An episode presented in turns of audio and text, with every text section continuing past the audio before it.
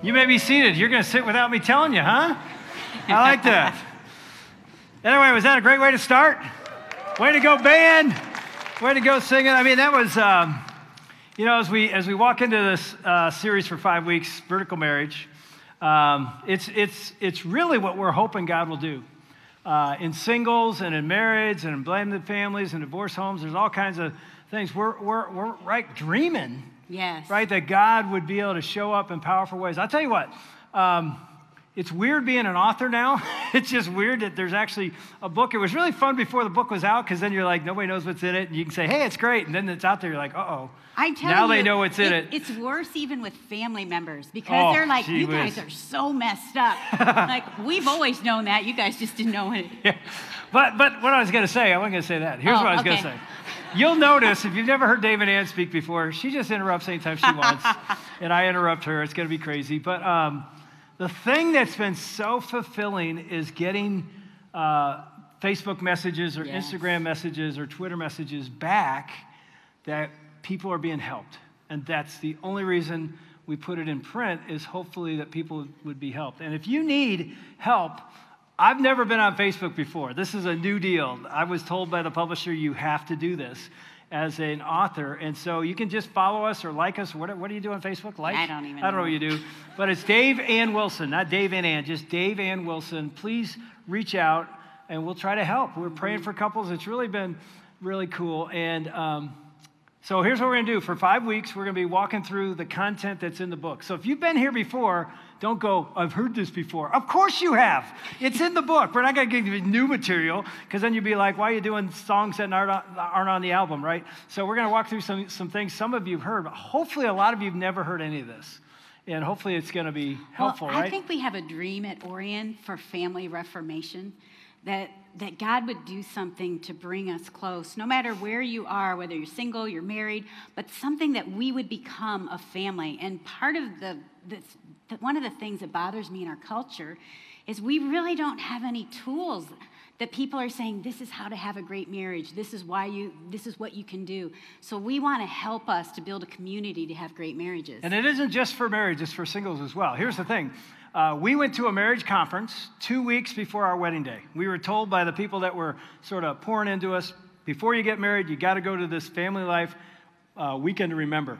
We now speak for that conference, but we went as an engaged couple, and uh, we spent uh, Friday, Saturday, and Sunday in a ballroom in a hotel with about a thousand couples in Chicago, and that was it for our preparation for marriage. 16 hours of marriage content. And by the way, do you realize that put us way ahead of most people?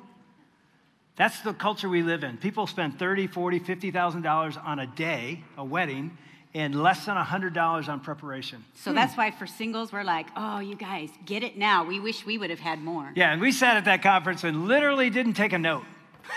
We got this manual, all these couples are writing everything down I'm like, why are they why are they writing so furiously? How hard can it be? I mean, we love each other, we love Jesus. And all we did the whole time was write little love notes to each other on the manual. You should see it. There's still there little pictures of Dave And with hair. 14 and more Ann, days. And we'll be married in 13 days. In 12 days, there's, there's a bed there. Like, we can make love in 12 days. So, I mean, we pass those back and forth. They're up there talking about all this stuff, and all these people writing down. And we honestly thought we don't need it. Yeah. Because we're great. We love each other. Look at us. We're perfect, right? You know? You're gonna hard- fulfill me, I'll fulfill you. yeah. And then every married couple's like, and then you got married, right? And then we got married.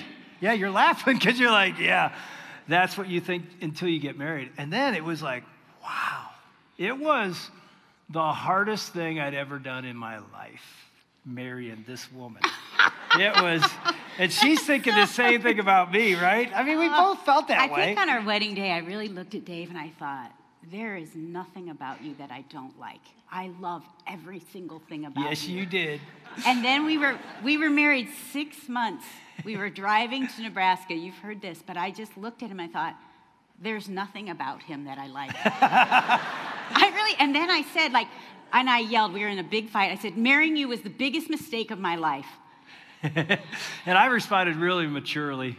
I'm like, you're right. What were we thinking, right? I, I thought I've married the wrong person. The right person is out there. I should go find the right person because this obviously isn't working. I mean, it was six months later from the most glorious day of our lives, our wedding day, there we are, like struggling. We get to our first job. By the way, we're in full time ministry. I'm the chaplain for the Nebraska Cornhuskers at the University of Nebraska in Lincoln, and we're starting our new marriage. And some of you have heard this story as well. It's in, it's in the first couple chapters of the book, but it's like uh, we can't sleep. We're fighting every day. Anybody brought- there? you can't put your hand up, but yeah, we brought so much baggage in. That's the thing. I wish we'd have gotten rid of some of our baggage. We didn't even know. No, we that's were the joy of marriage. You, you unpack it together, but you don't know what's in her bag. And you don't even know what's in your bag. You know, we're like, oh, no problem. I came from two alcoholic parents and adultery and divorce. No big Hey, deal. I was 19 and abused, but that's not going to affect us. Yeah, we love each other. We love Jesus. All that'll just go away. Well, guess what? All that's there. And so I get out of bed at, at, at three in the morning because I'm not sleeping anyway. We're yelling at each other. And I go downstairs and I'm like, I need God. Anything but her. So I go downstairs. I open the Bible. She's supposedly asleep. And I remember I opened to Philippians, the book of Philippians 120. I'll never forget this because Paul writes, to live is Christ, to die is gain. So he's saying it's like if I'm going to be alive, it's only Jesus. But if I die, it's even better because I'm with Jesus there. So to die is gain. So I wake up in the middle of the night and he's not there. So I go down and find him with his Bible on his lap on the couch. And I'm like, oh, good. He needs that Bible. Hopefully, God is saying something good to him. He goes, I said, what's going on? And he goes, I'm just reading Paul's words that to live is Christ and to die is gain. And I just told God, I would rather be dead than to be married to you right now. I, I'm like, oh, and I'm telling you, we said these things. We haven't said those things to each other since then, but we destroyed each other. We were told by a, a counselor before we got married share every little thought you ever have in your marriage. So I did. By the way, bad counseling. Yes, do not very do that. bad. There are some things you just never say out Yes. loud. I should have never said that out loud, but I honestly prayed that I'd rather be in heaven with you than married to her. It was just unbelievable. And by the way, you can tell by my prayer who I think the problem is. It's not me, it's her. And I'd rather be with you. I mean, and, and let me say this on our honeymoon night, we, before we got in our honeymoon bed, we're we- not going to talk about our honeymoon night. Come on. No, I'm not talking about that part. we got on our knees. That's week four, by the way. Not that, but uh, we're talking about God's design for sex, week four. Oh my gosh, I forget what it's saying. Good. I don't want to talk no, about it anyway. I So- am. I know what I was going to say. we don't have time for this. on Go. our knee, I, we got on our knees and we prayed, God, don't just give us a good marriage, give us a great marriage that will affect the whole world. And so when you go through a valley like what we did six months in, what do you think? God didn't hear my prayer. He doesn't answer it. He's not there. And you just become desperate. And what we've discovered, and it's so true as we get feedback from the book, is that so many people can relate to the book because it's all the, the pain we've been through. It's the hills and the valleys. It's mostly valleys. The Yeah. first person to read the book, we said this Wednesday night at the launch. One of our one of Ann's best friends, Michelle, read the book before it was in print, and she came back. We're like, "You're the first person to read it. What do you think?" And she literally looks at us and goes, "Well, our marriage is a lot better than yours." She's like, "This is the most honest thing I've ever read," uh, because it's it's that. And here's what we believe: God wants to use our pain mm-hmm. because He meets us right there. yeah. And if you're struggling right now, God can meet you right here if you let Him. Vertical means you open up to God vertically and say, Help, can you help me? And I'm telling you, I honestly would rather have been dead than married to her. And we laugh about that now. Why do we laugh? Because we're still married. Mm-hmm. If we'd be divorced, nobody's laughing. But I tell you, in that moment, I meant it. That's how desperate and how bad it was. And you would think, and I know people do this, oh, you guys have the greatest marriage, you've never struggled. Have you read the book? Have you listened to us? No, this is real. And it's normal. It's People, totally maybe not to that extent, but it's normal to go up and down. Yeah, and so, you know, we get in, get through that first year and spend two years at Nebraska, then three years in seminary, and then we come here and we meet Steve Andrews, who was here last service, and we start dreaming about this place. We didn't know what it would be called or how, what it would look like or there'd be campus or anything, but we knew that God wanted us to start a church to reach people who have gone through similar things. And so uh, we're starting Kensington, and we're in our 10th year of marriage. By the way, we just had people, you know, walk up to us at the at the book sign. We're out there. We'll sign a book for you if you want on the way out. That's what I guess authors do. But anyway, it's fun to do that because we get to pray with people and hear their stories. And and these couple came up with two little kids crawling all over them, and we just looked at them and said, "This is the hardest stage of marriage." They're like, "I know, like we've been there. It, Yes. You'll get through it, but hang on." But it, that's where we were when we started Kensington. That's the stage we were in. And we're going to show you a video that you've seen before, many of you, and I hope some of you've never seen it. But it's a video that Family Life, who we speak for today, we did their Detroit conference. We're doing Chicago and Orlando this spring for them. They're a great marriage conference around the country. Uh, they heard us tell this story so many times, they said, Can we send a video crew to your studio at Troy campus and video you guys telling that story? We're like, What for? Like, we're putting this little thing together called The Art of Marriage, and we're going to create a six hour, six session session. We want you to be a part of it. Like, yeah, no problem. We don't even shower. No. You'll like- see. We were on the way. I'm like, what are we doing again? He goes, like, I don't know. Nobody's going to see this thing. We're just shooting a little video. A million people have seen this video since then because so many people wanted help, and this is something they do. So now, as you watch it, I know maybe you've seen it, watch it this way. See if you can see the symptoms. As you listen to us talk here, you'll see symptoms and signs of what was about to happen that I couldn't see. But we'll tell you the rest of the story after you watch this. So watch this. Marrying Dave Wilson was the most exciting thing I could even imagine. I just had these pictures in my head of what Dave was going to be like. He's the hottest, most godly, he's going to lead me spiritually. It was the most anticipated thing of my life to marry him. I was married 10 years, and then we started embarking on the dream of our life, which was starting this church. We just had this vision of wanting God to do something great in terms of reaching people. Couldn't believe that God would use us to reach thousands for Christ, and it was an absolute dream come true. The dream started to become a reality, but it was becoming a very difficult reality. I basically got two or three jobs going all at the same time, trying to be a dad, trying to be a husband, trying to live my dream of starting, help starting this church. He was gone more and more and more. I'm at the same time the Detroit Lions chaplain, so I'm leading Bible studies. I'm on the road with the team. And I would say things like, honey, you've got to be here. Like, the boys are growing up. I need you. The boys need you. I'm longing to spend time with you. And he's like, oh, I know. I thought I was doing great as a husband, as a dad. I preach this stuff. I know, you know, what the Bible says about marriage, and I'm I'm not perfect, but I'm living it pretty good, and we've got a pretty good marriage. I would put my marriage up against anybody's. He would walk out the door, and I'd be like, wait, you're leaving again tonight? And he'd be like, yeah, don't you remember I had this meeting, and then I have to go here, and I have to speak to these people? And I'd be like, whatever. Great, you know what? I'll put the boys to bed by myself again. That's great, honey. See ya. I would have said to you on a scale of 1 to 10, my marriage is probably a 10. If not a 10, it's a 9.8. And I guarantee you my wife would agree. And I would have probably said, we're a one, maybe like a 0.5. Um, and I think he was totally clueless to that, which then that made me even more angry because I'm thinking, how do you not know how bad we're doing? On May 24th, 1990, it was our 10 year anniversary, and I sort of surprised Ann with a 10 year anniversary date. We dressed up, went to a really nice restaurant, and I sort of set it up with the waiter while we were having dinner. When I would cue him, just sort of give him a look, he was supposed to bring a rose over. And so I cued him early in the dinner, and he brought over a rose and laid it on the table, and we talked about year one. He was like a little boy that night, like waiting for the next thing to happen. And I looked over later, and he brought another rose. So, anyway, every rose was a year, and we would talk about that year. He was so sweet. He even planned what he was going to say when each rose arrived.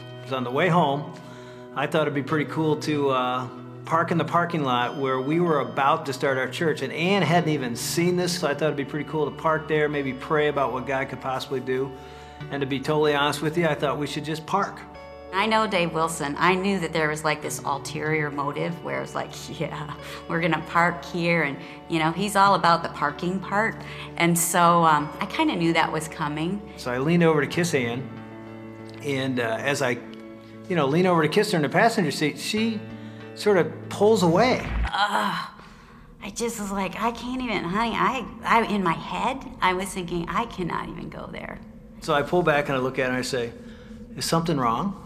She looks at me, I'll never forget this, and she goes, Well, yeah, there is something wrong. And I'm like, What's wrong? And she says, Well, to be honest with you, I've lost my feelings for you. That was not a good night. Actually, actually, it ended up much different than I thought.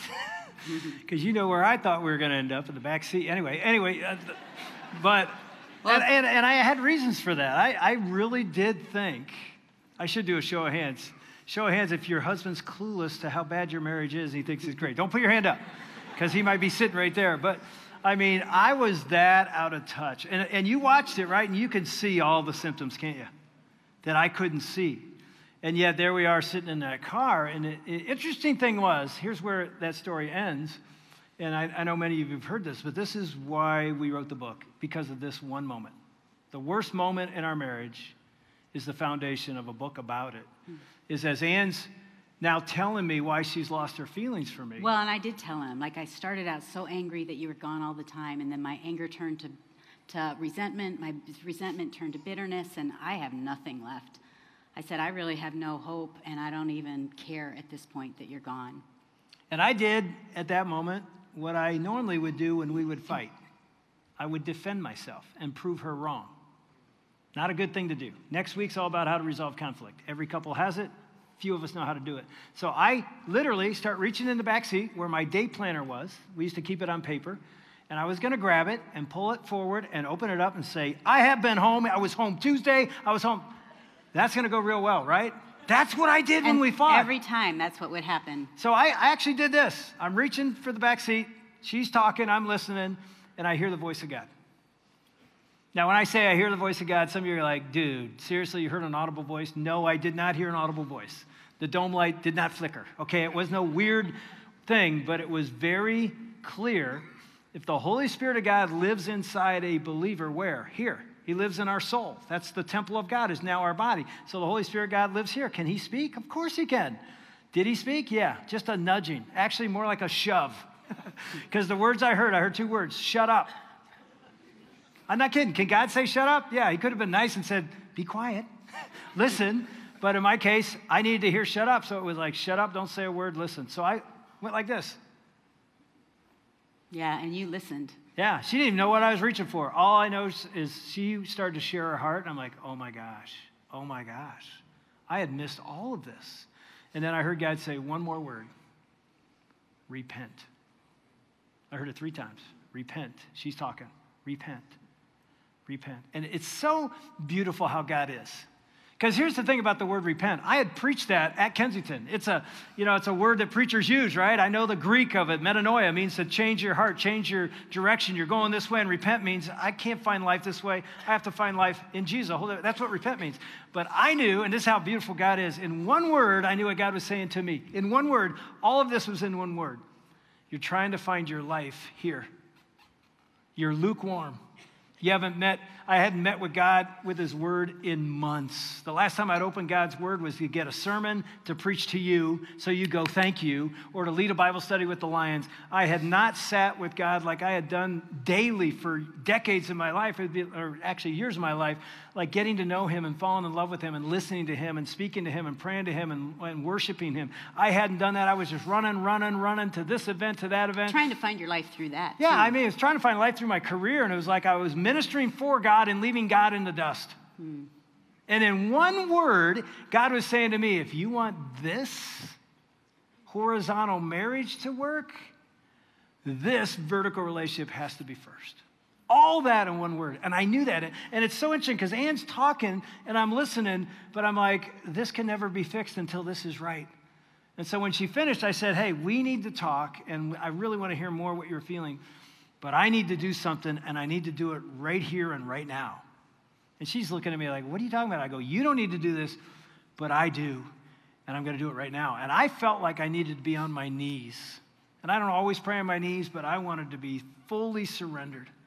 And so to this day, I'm not sure how I did this in the front seat of a Honda Accord, but I, you know, pushed the driver's seat back and I turned around, the steering wheel's at my back, and I got on my knees and I prayed out loud. I remember I prayed something like, God, I am lukewarm. And I know what you think of lukewarm. I remember growing up in the church and seeing lukewarm people and thinking, I will never be that. And there I was, a preacher who's not living what he's preaching. And so I just said, God, I need you to be first. I repent. I am putting you in control of my life again. And I'm asking you to make me the husband that she deserves and the dad that my boys long for. I can't do it. I need you. Will you give me your power to be the man I need to be? Amen. And so then I turn and like, okay, now we got to talk. And I turn and she's on her knees. Mm. It's so funny. Proverbs says a gentle answer turns away wrath. And when Dave didn't respond in anger like our pattern usually was, and then he got down on his knees and he started praying out loud, I was instantly convicted.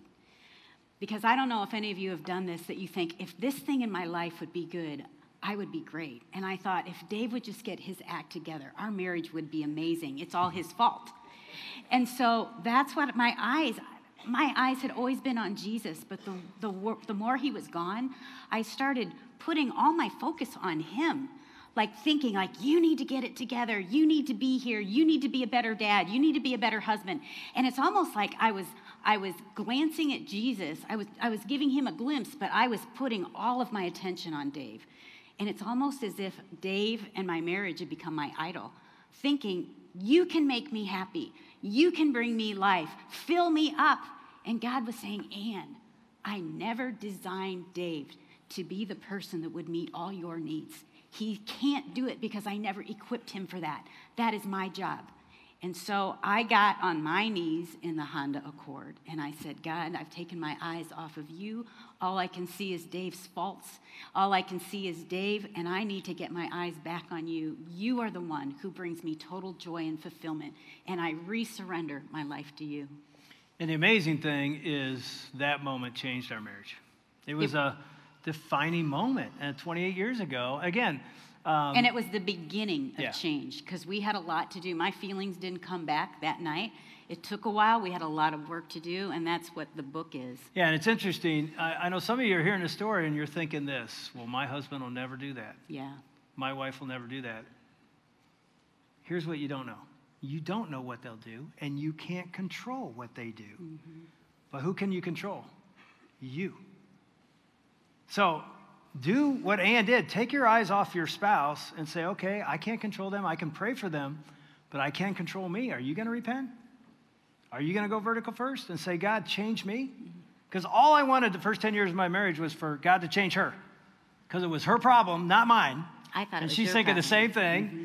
And then when we said, okay, I can't, uh, God, change me, make me the husband you've created me to be, she's saying, now, it, it's beautiful and it's both, but if it's even just one of you, here's the amazing thing about vertical marriage. This is what the rest of the book tries to explain, is if you find life, the only place you can find it, which isn't from a spouse or from a job or an amount of money or a vacation, all those things are wonderful. You're never going to be satisfied totally by that.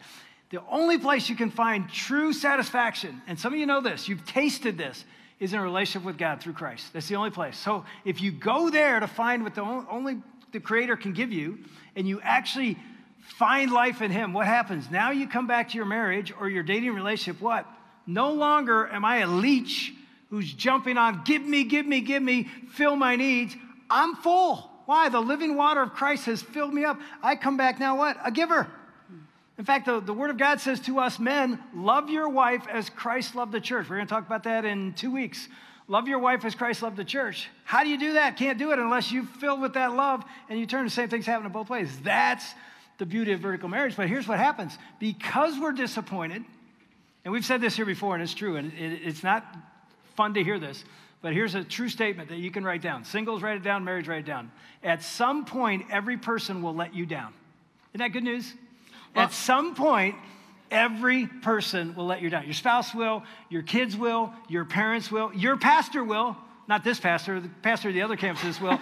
but no, it will at some point. And then it's like what we think at that moment, especially if we're married or dating, I married the wrong person. There's another person out there that won't let me down. Just go watch The Bachelor or Bachelorette. Don't, don't watch it. Please don't watch it.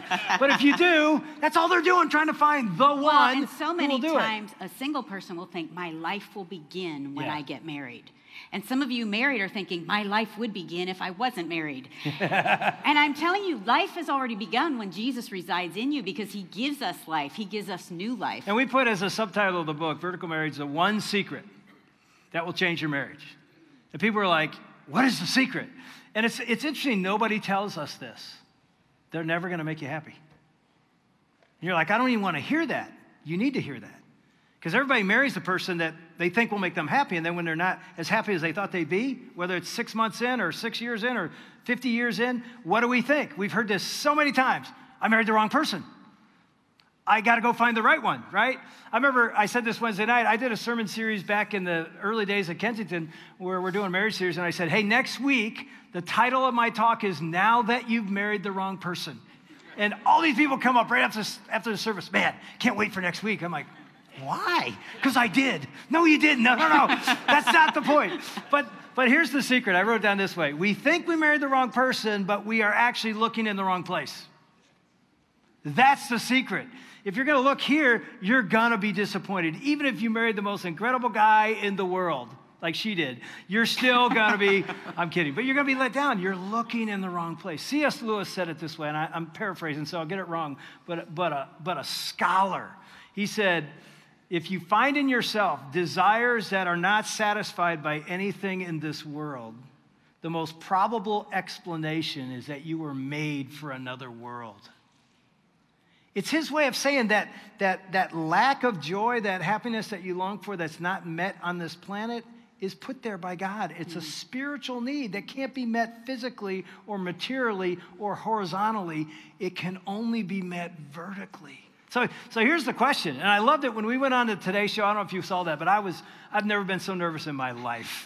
Walking toward that set knowing this is live, four million people are watching, don't say something stupid, which I did. But anyway, you know, we go on there, and I thought Craig Melvin did a great job. We never got to talk to them at all. Hi, my name's David, and okay, lights, camera, action. We're like, okay, here we go. We don't know them, they don't know us. And Craig asked a great question. Remember what he said? He goes, So is it just you give your life to God and it's all easy after that? Remember he said something like that? What a great question, because that's like vertical marriage is just, okay, God, come in. Everything will be perfect? No. Vertical marriage means, okay, if I go vertical and I surrender and put Jesus first, how does that change your marriage? So all we want to do is talk about what that would look like. Okay. So here, here's something I, I never got the chance to say on, on the Today Show because you couldn't do it. But a, a, verse that popped up to us when we were writing this, this book was Jeremiah 2, which you think, if you've ever read it, it has nothing to do with marriage. It's not about marriage, but it's so about where, how we try to find life somewhere else. Jeremiah is a prophet, and he's writing down the words of God. God spoke through him to the people of God. So think about this. He's speaking to church people, people that believe in God. And here's what he says Be appalled at this, you heavens, and shudder with great horror, declares the Lord. So when you read something like that you hear something you're like, wow, they must have done something really bad that God's saying you should be appalled. Like this should never have happened. And so here's what he says My people, again, followers of God, my people have committed two sins. Sin number one, they have forsaken me, the spring of living water. Sin number two, and have dug their own cisterns, broken cisterns that cannot hold water. Now, what's he saying? Oh my gosh, this is vertical marriage. He's saying this. He's saying, You of all people should know better. People that are pagans that never tasted and, and, and seen how good God is, they don't have any, they don't, they don't know. But you have tasted. At some time in your life, you're like, oh my gosh, he's the most amazing thing. The relationship I have with God is amazing. He says, You of all people know this. He says, But you have turned your back on God, who you know is good, and you've gone what? Looking somewhere else, and you've actually dug broken cisterns and you find, find the spring of living water. I've tasted it, but it's not enough. There must be. So you dig, dig, dig. You build your own cistern. You put water in there, and what he's saying is those, those cisterns leak. They never will satisfy like the one you already know. And in a sense, when you apply this to marriage, you can say this to your spouse tonight. Please don't say this. But you could look at her or him and say, You're a broken cistern. don't say that. Another word for broken cistern is toilet. So don't say that, okay? it wouldn't go well. But it's like, oh my gosh, that's what we do. We go to a job or to amount of money or some pleasure, or we do it all the time relationships. We've made relationships our idol. She will bring me happiness. He will bring me happiness. And God said, no, no, no, no, no. This is appalling. You should know better. They never were equipped to make you happy. Only I, the spring of living water, can do this. Uh, in the book of Proverbs, he says it this way in everything you do, not just in your marriage or relationships, in everything you do, look at this, put God first. That's our verse. We put it on the t shirts, on the vertical marriage t shirts. Put God first, that's vertical first, and He will direct you and crown your efforts with success. That doesn't mean everything's going to be easy. It does mean this you put Him first, He gives you the power to endure and walk through valleys in your relationships. I love what I heard one pastor said. He said, Your spouse should be able to know how much God loves them by the way you treat them. And isn't that hard? Because in your home is who that's who you really are. But he's saying you should be God should fill you up so much that you should be able to love them so much that they may not even believe in God, but they can think, man, the way you love me, I don't even deserve it. And yet you continue to love me unconditionally. How is that possible? It's only possible through the gospel because that's what Jesus has done to us. He's loved us unconditionally in spite of and despite of our sin and our brokenness. And it's amazing that we think we can do that in our own strength, horizontally. Right. And God's really saying the whole time that you're only going to do it this way. And here's the thing we actually have words to describe our pursuit. When you find the one, you call him, I found the one. And guess what? When the one isn't the one after you marry him, you're like, they weren't the one. There's another one. And here's what God's saying God's saying, no, they're the two. I'm the one. Capital O. There's no one but me. And when you get that order, the order really matters. The one is first, the two is second, then you can find vertical marriage. And so here's what we're going to do in the last couple minutes. We're going to get real practical. I think it's chapter three in the book. I think. I can't remember, but, you know, uh, we start to say, okay, so if you're going to go vertical, what does it look like? Is it prayer, prayer on the floorboard of a Honda Accord and it all works out? No, no, no. That's the beginning, but it's a daily pursuit. So we're going to talk about that as we take the offering. Just want to say this if you're new here, you don't have to give, but those of us that call this place home, we give. Why do we give? Because He's our one. And we're so grateful for the life that we've tasted from the spring of living water, Jesus we give back. And if you'd like to give and join us, there it is. It's that easy. Most of our people give online now, and it's that simple. They'll leave that up there for you for a second. So if you're like, man, I want to join in and be a part of this, there's thousands of people sitting around you that give to this place as, as, a, as an offering of worship of gratitude because we say He is the one, everything else is number two. And so we're going to take the offering as we give you three simple um, action steps. And by the way, you can do these yourself. Get the book, and in the very back of the book, we have questions for you to do at home or do as a couple right out of the chapter. So you read first chapter, flip to the back, and go through these. But here's how it is it's, it's something you do daily, it's something we do weekly, and it's something we do annually. And again, it's just a, it's a rhythm or a practice or a discipline. If I want to get my body in shape, what do we do? We do something daily, weekly, annually. Like where it's like, I'm going to start eating different, I'm going to start working out. It's no different in our walk with God. If we're going to go vertical first,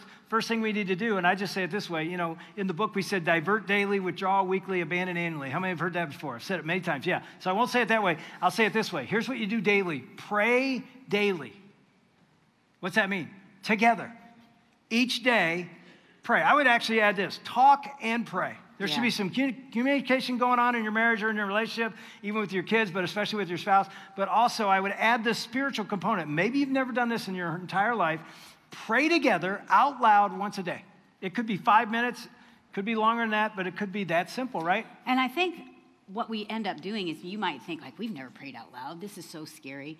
And maybe the only thing you do tonight is you put your hand on your spouse and you say one word help. And God, God hears that prayer.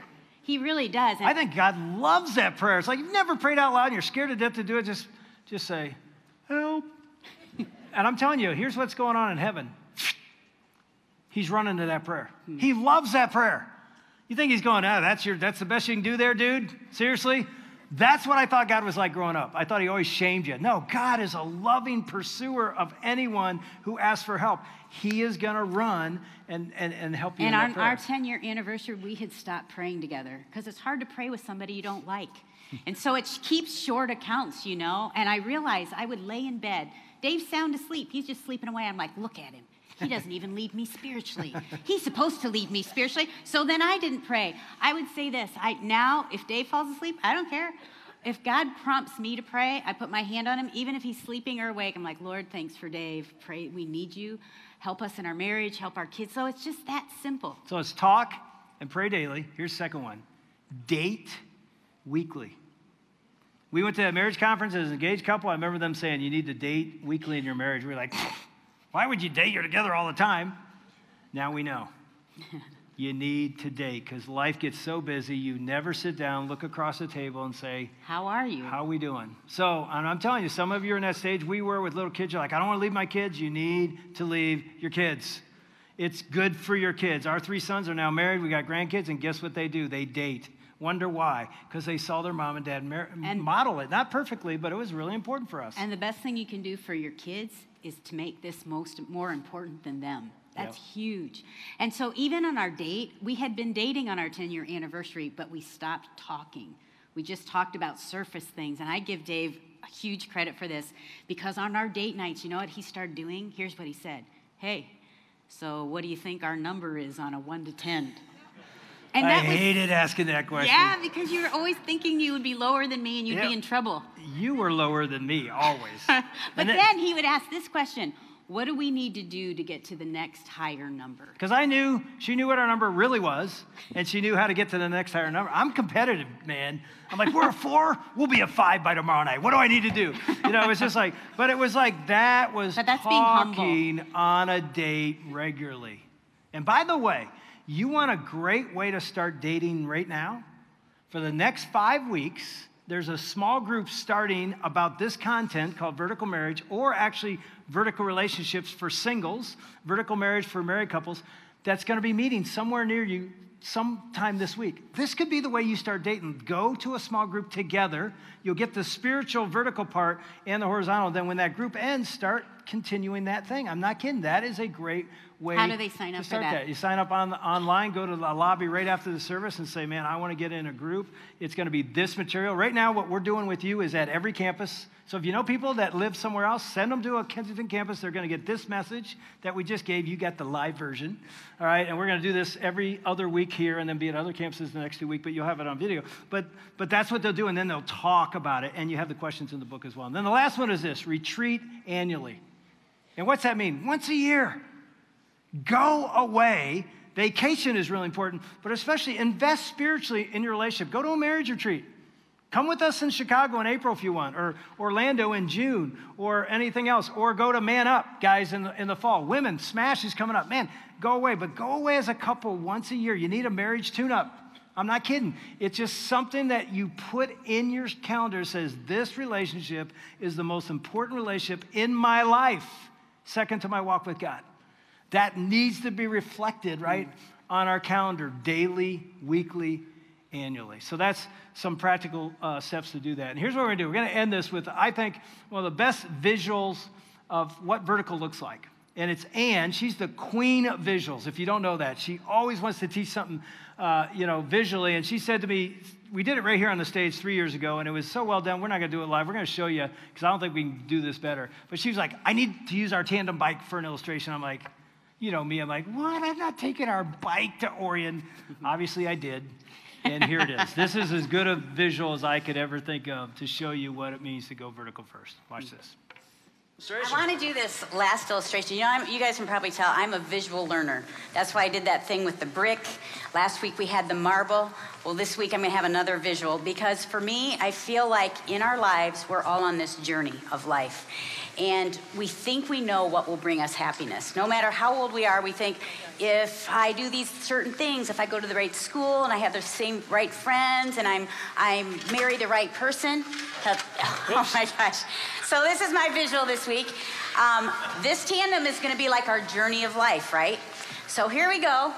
For me, I got to fix the handlebars. This has All right. literally been hanging up in our garage for 15 years. I bought this with my, I saved pennies and bought it when I was 12 years old. So we're on this journey of life. I still don't know why we have this bike at all No, in our house. awesome. Look at She it. wants to go get it all fixed up. I I'm know, like, I do. no, please don't. Uh, okay, so so if I'm in life, right, I think I know what's going to bring me happiness. So because as long as I'm in control, I'm in the front seat. I know where to go. I know what to do, and I know the things that will make me happy, bring me joy, bring me fulfillment. So I'm on this journey, like, okay, this is good. I'm I'm going to date this guy. I'm going to go to this college. And I'm going there and I'm realizing after a while, have you ever done this? You're like you're after all your dreams, but when you get some of your dreams, it's exactly what we talked about. I'm thinking, that didn't do it. oh, it just didn't bring me the joy and the fulfillment that I thought it would. And so I'm getting a little frustrated on my journey, but I think, okay, I'll try another route. I'll try to go to another path that will bring me joy. And about that time, my seven, my sister came home from, she was living out of state. She was seven years older, and she came home and she said, Ann, I'm telling you, I have found the most amazing secret to life, basically. And she said, I have this relationship with Jesus Christ. I've understood now why he came, why he died, that he wants a relationship with us. It's not that we get to heaven on doing the right things, it's being with him in relationship of surrendering your life to him.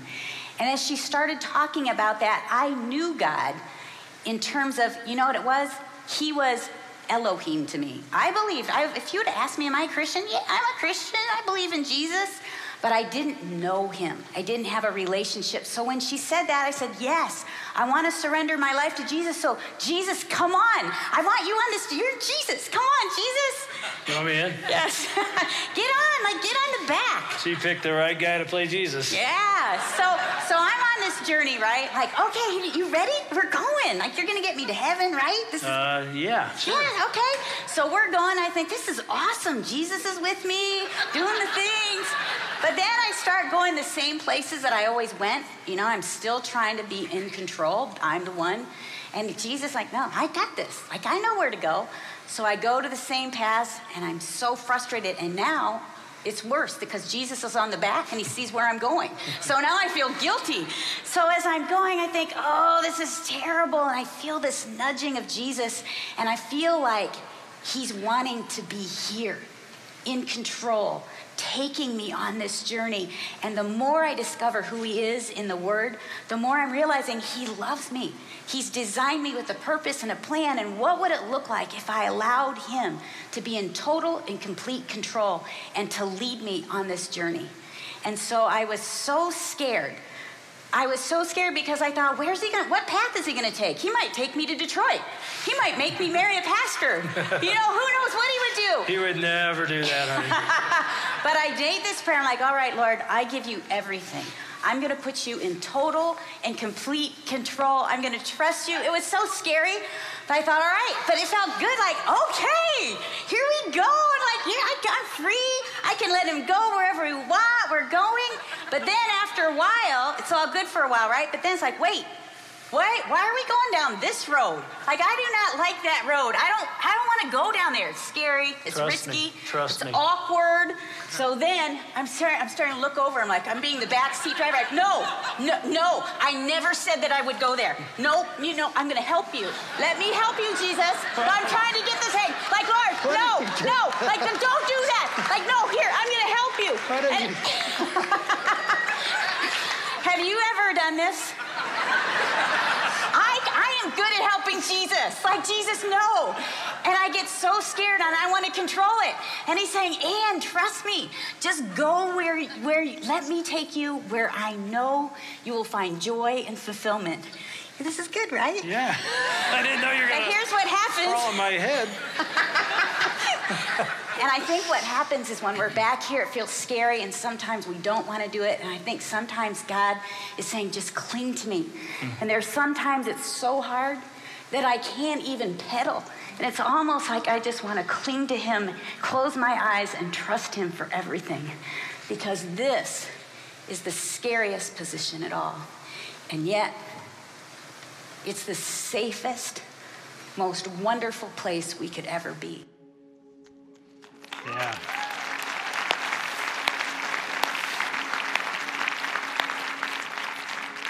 She was right again.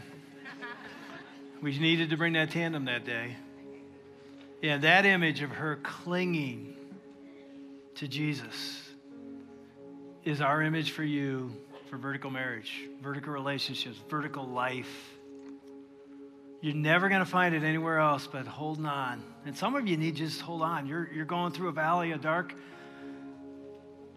place, it, you know, right where we were. Cling to Jesus. If your spouse will do it with you, awesome. If they won't, you cling to Him. It's the only way, the only place you're going to find life.